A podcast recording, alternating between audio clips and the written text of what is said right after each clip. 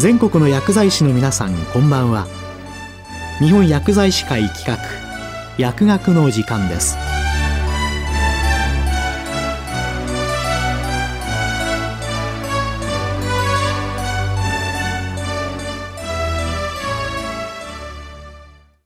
今日は日薬アワー日本薬剤師会研修プラットフォームについて。日本薬剤師会常務理事渡辺大樹さんにお話いただきます。皆様、こんばんは。日本薬剤師会で常務理事を務めております。渡辺大樹と申します。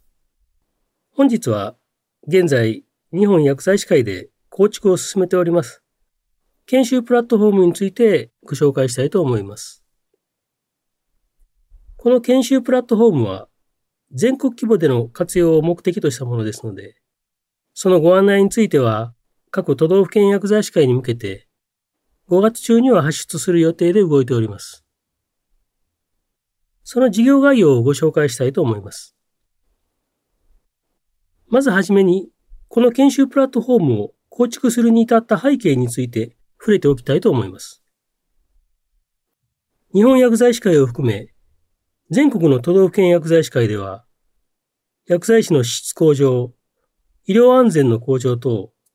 障害教育に供するために、多くの研修会を開催してきました。これらの研修会は、そのほとんどが集合参加型の形態になっていました。しかし2019年の年末に新型コロナウイルス感染症が発生したことにより、その感染拡大防止の観点から、これまでの集合参加型の研修から、ウェブや e ラーニングでの研修に重点を置いて実施せざるを得ない状況となりました。また一方で、このような研修形態の変化は、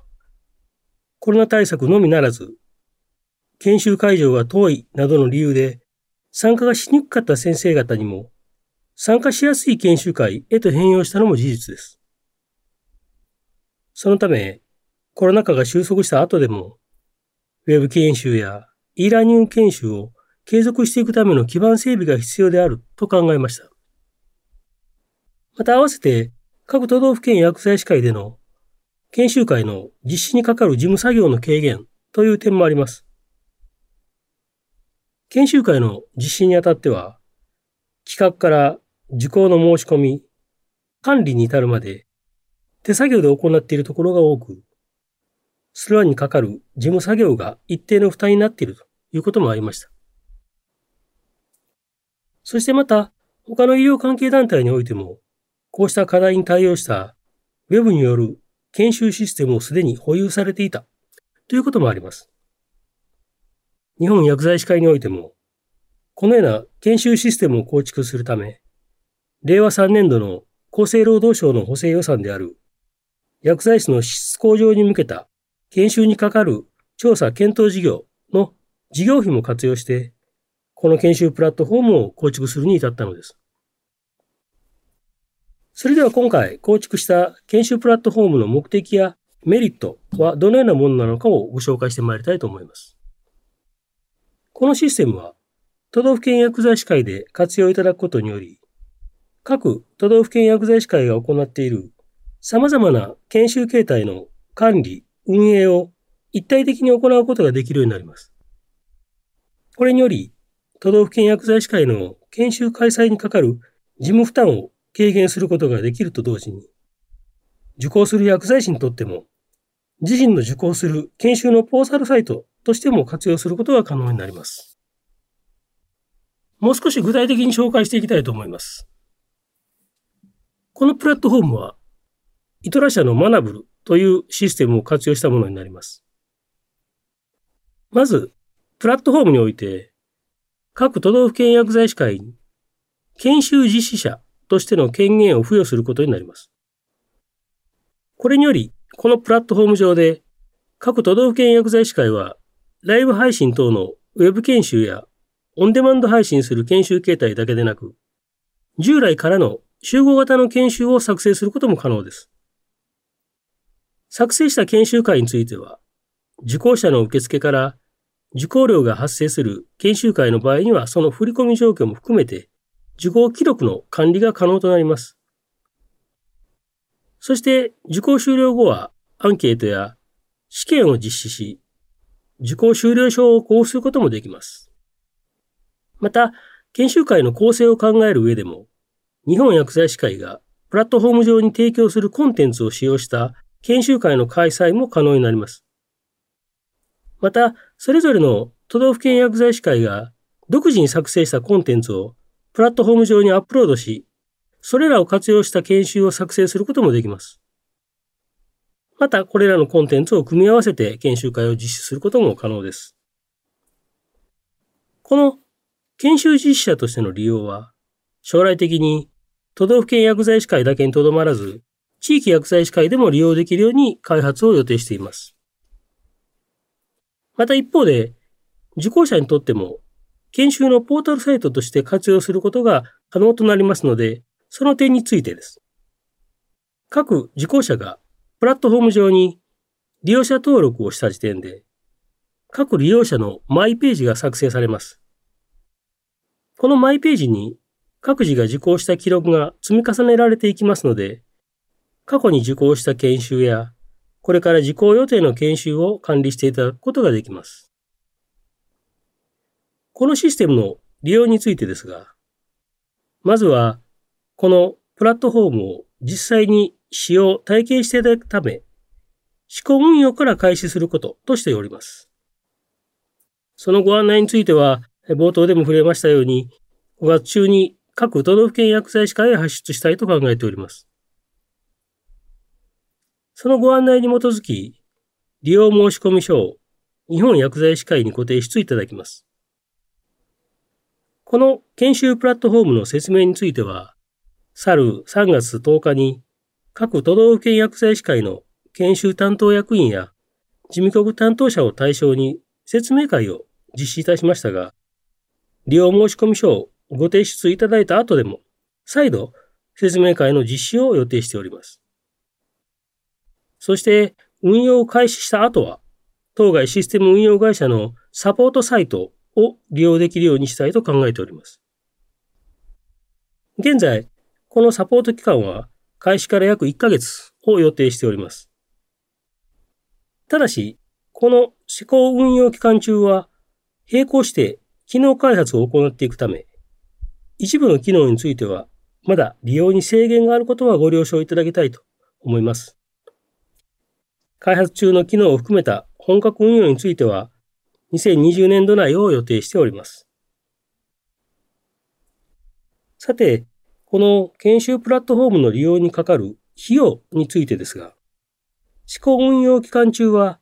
都道府県薬剤師会におけるシステム利用料は発生しないようにしております。ただし、一部、費用の発生する機能もあります。それは、受講料が発生する研修会を実施する場合です。これには別途、決済機能が必要となるため、各都道府県薬剤師会が個別に GMO と契約をしていただく必要が生じます。これは GMO との個別契約のため、その初期費用が15万円となり、月額の利用料は基本料5000円と手数料が一律に3.5%となっております。もちろん、控えにのみ費用が発生する場合であったり、すでに都道府県薬剤師会独自で徴収する仕組みを持たれている場合は、その部分を本システム外で取り扱うことにより、新たに決済機能の契約をする必要はありません。本格稼働後については、今後のシステム維持管理や、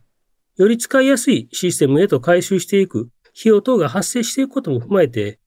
一定の月額利用料としてのご負担をしていただくことも検討する必要があると考えています。最後に、本研修プラットフォームにおいて、試行運用を開始する時点で、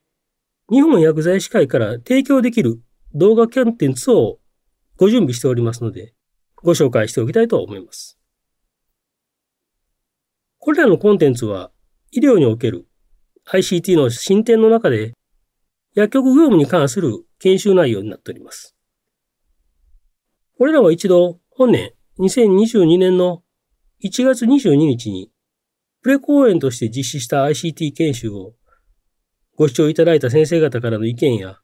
その後の競技の進行状況を反映してコンテンツ化したものです。まず、総論1として薬剤師を取り巻く今後の ICT 化について、総論2として医療情報システムの安全管理について、この総論には、現状と制度に関する知識と、薬語での対応についての二部構成からなるコンテンツです。そして、各論においては、各論1として、オンライン服薬指導について、これも業務としての取り扱いと実施するにあたってのセキュリティに関する部分の二部構成となっております。各論には、オンライン資格確認について、そして、各論3の電子汚染についても、前半ではその仕組みについて、後半では実際薬局ではどのような業務となるのか、実務的な側面からご紹介した2部構成となります。各論4では、電子版お薬手帳について、そして最後に各論5として、医療 ICT 化し対応していく薬局業務を解説したコンテンツを用意しております。以上が日本薬剤師会の提供する研修プラットフォームの概要になります。本プラットフォームの活用により、受講する全国の薬剤師の障害教育に資すること、また企画、実施される都道府県薬剤師会にとって、解説、管理の一助になれば幸いと思っております。本日はお聞きいただきありがとうございました。今日は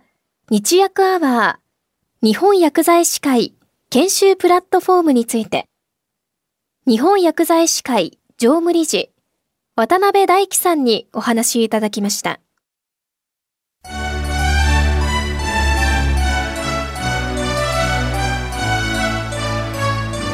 日本薬剤師会企画薬学の時間を終わります。